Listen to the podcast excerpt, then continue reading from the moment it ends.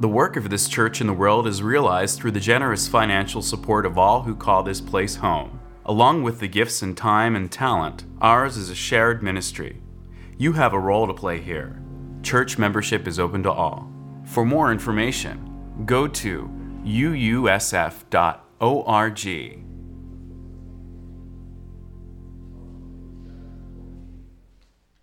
One way to think about ordinary time comes from the liturgical calendar. It represents the weeks between the end of Christmas season and the beginning of Lent, as well as the weeks following Pentecost Sunday and the first Sunday of Advent. Ordinary time, according to those who follow it, is the period in which the faithful live not in feasting or penance but in watchfulness and expectation.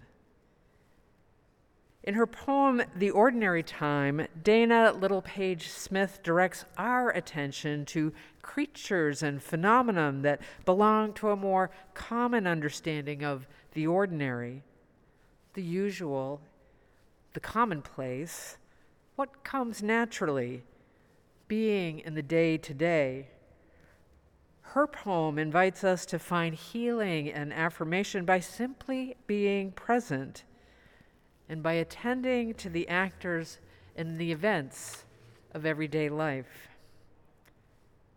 The ordinary time. Goldfish in the horse trough nibble at morning's surface. They are not busy, they're breathing. The sparrow, threading straw under the eave, lifts whips of time to his mate's music. This is the opposite of busyness. Birds, even singing, can be the architects of our silence. Would you be healed by being? Then be here. Of course, that's obvious, isn't it? There is no other where. Last night, the horse laughing in the field grunted me to still standing. So I stood and listened after my friend went to bed, having asked me, without wheedling or pleading, Can you make me feel not like a failure? I can't, I said but I can advise you to watch the wagtail drop from this eve like the plumb line of rain following. It doesn't fret about the minutiae of rising. When needed, it rises.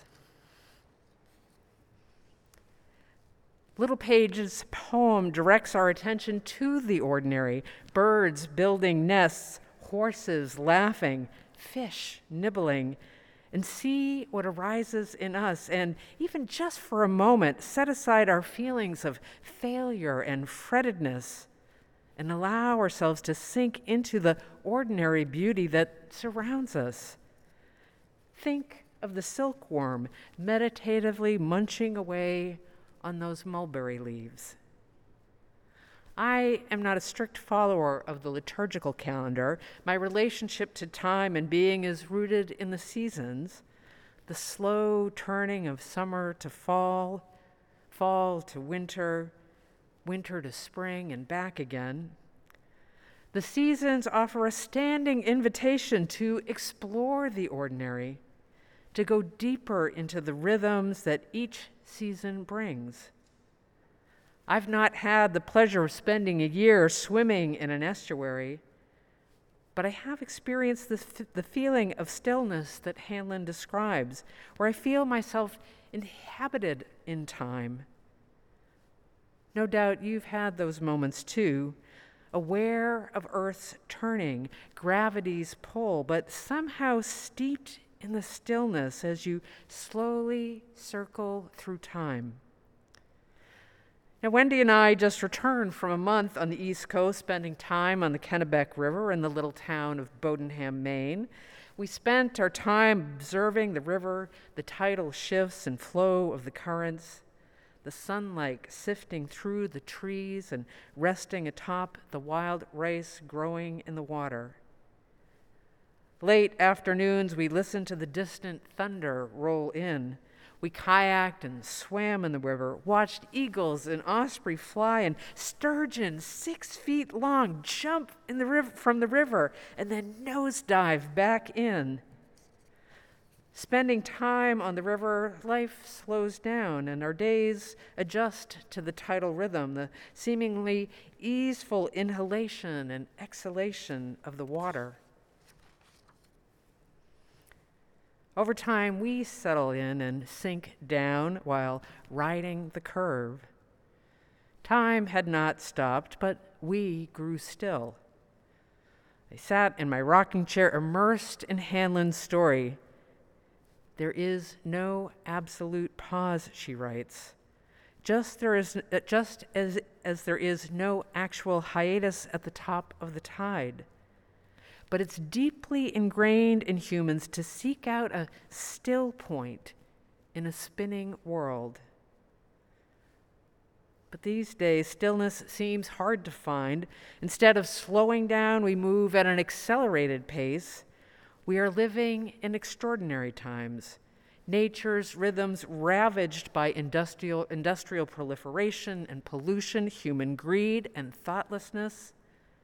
We are faced with fires, floods, droughts, heat, resulting in great poverty, human suffering, and a depletion of resources that exhausts our planet. Nature, it seems, has grown weary, tired of forgiving our trespasses. We know this is a time for action. We've known it for years. Yet we often feel paralyzed. Part of our paralysis, I think, is the loss of our relationship to ordinary time. How might we find a still point, restore ourselves and our planet? Artists, I find, have a way of helping us look closer in and observe the extraordinariness all around us. On a rainy day, Wendy and I visited Slack Tide, an exhibit by painters Caroline and John Ruffo. The two spent three months painting the intertidal zone on, of Popham Beach, one of the most beautiful beaches in Maine.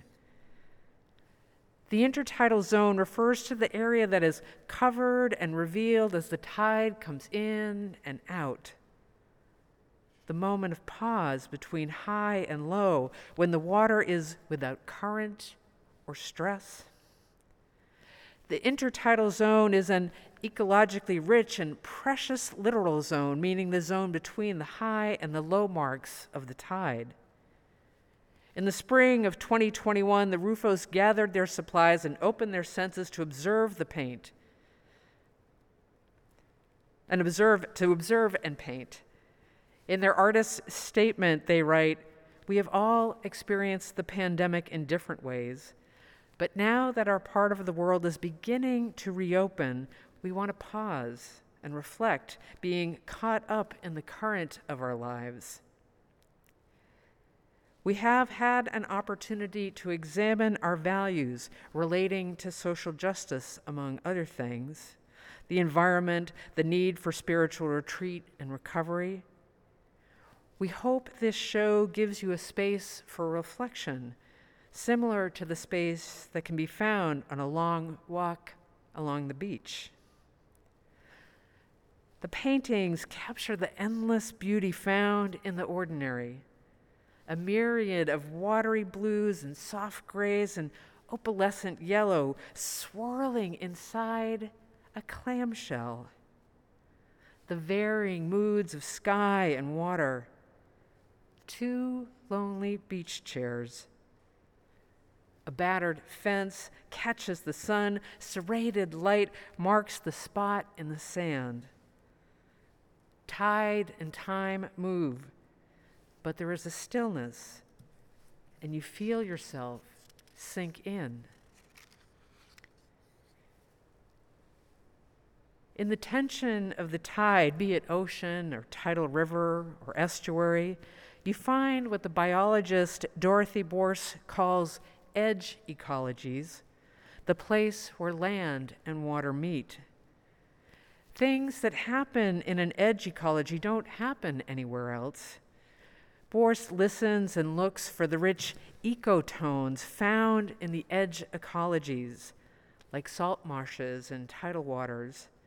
These special places where the two households in a fertile live in a sort of fertile sort of tension. Here is more than two thirds of marine fish start their life.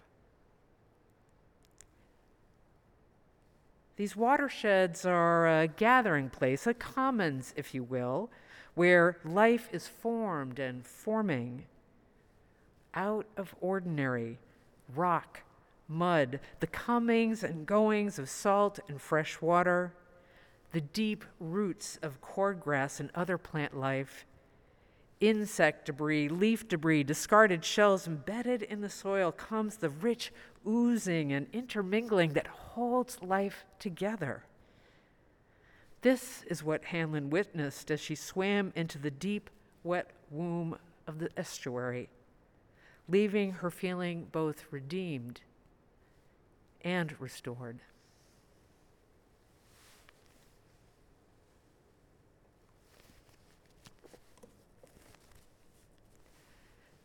These life giving commons are essential to our planetary survival. They cleanse and protect, they procreate, building systems that sustain life. They literally hold us together. Think about this. Since colonial time, approximately half of the nation's salt marshes have been dredged, filled, and built upon. In our home state of California, we have lost between 75 to 85 percent of our original coastal wetlands.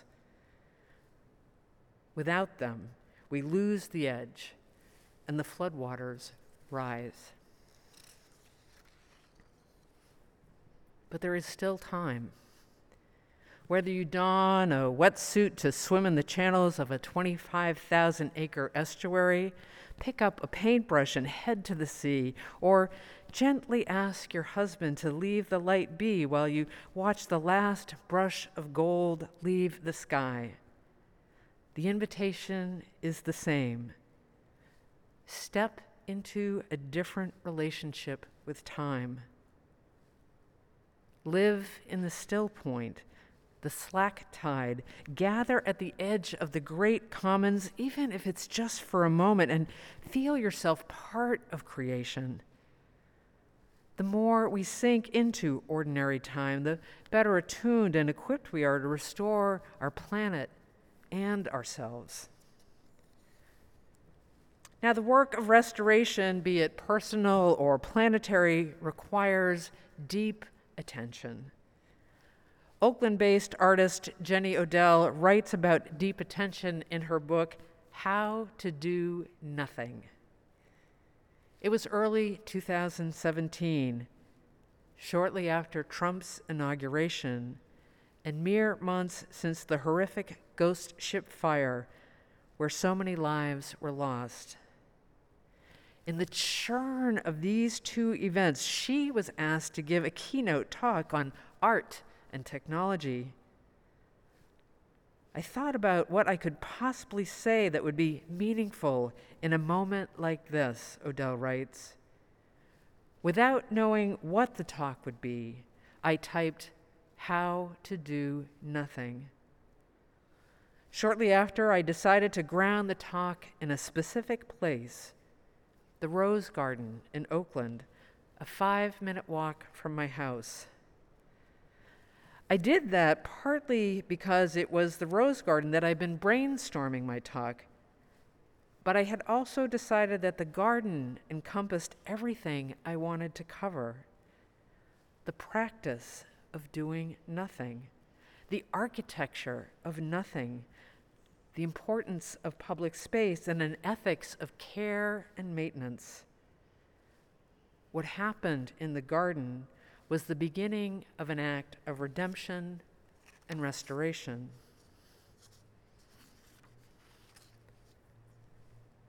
What Odell was healing from was what she calls repetitive injury of the spirit.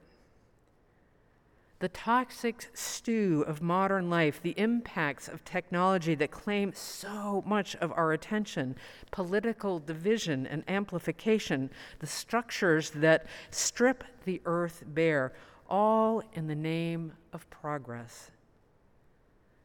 The cumulative cloud of capitalism left her depressed and completely depleted.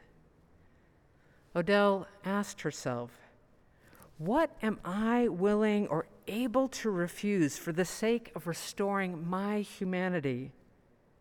The answer try doing nothing. In Odell's Odyssey, she learns to seek out contemplative spaces what she calls attention holding architecture that nurture and feed body, mind, and spirit. For Odell, it was the rose garden. For me, it's the tidal rivers. For you, maybe it's the mountains or meadows, the open desert, or a deep dive into the sea. Sometimes all it takes is a gaze out the window where you catch the rise and fall of a swallow on summer's eve. Odell writes about the importance of bioregionalism, which is based on observation and recognition of what grows where and is rooted in the cultures of indigenous traditions that live close to the land. It teaches us how to appreciate the complex web of relationships and work to protect them. We learn to identify with place, weaving ourselves into the region through close observation and responsibility to the local ecosystem. Bioregionalism is another way we can learn to live in ordinary time. Faith communities share something in common with bioregions. They too should be, can be, and often are attention holding architectures that seek to nurture the spirit and deepen connections. We are more than a social network.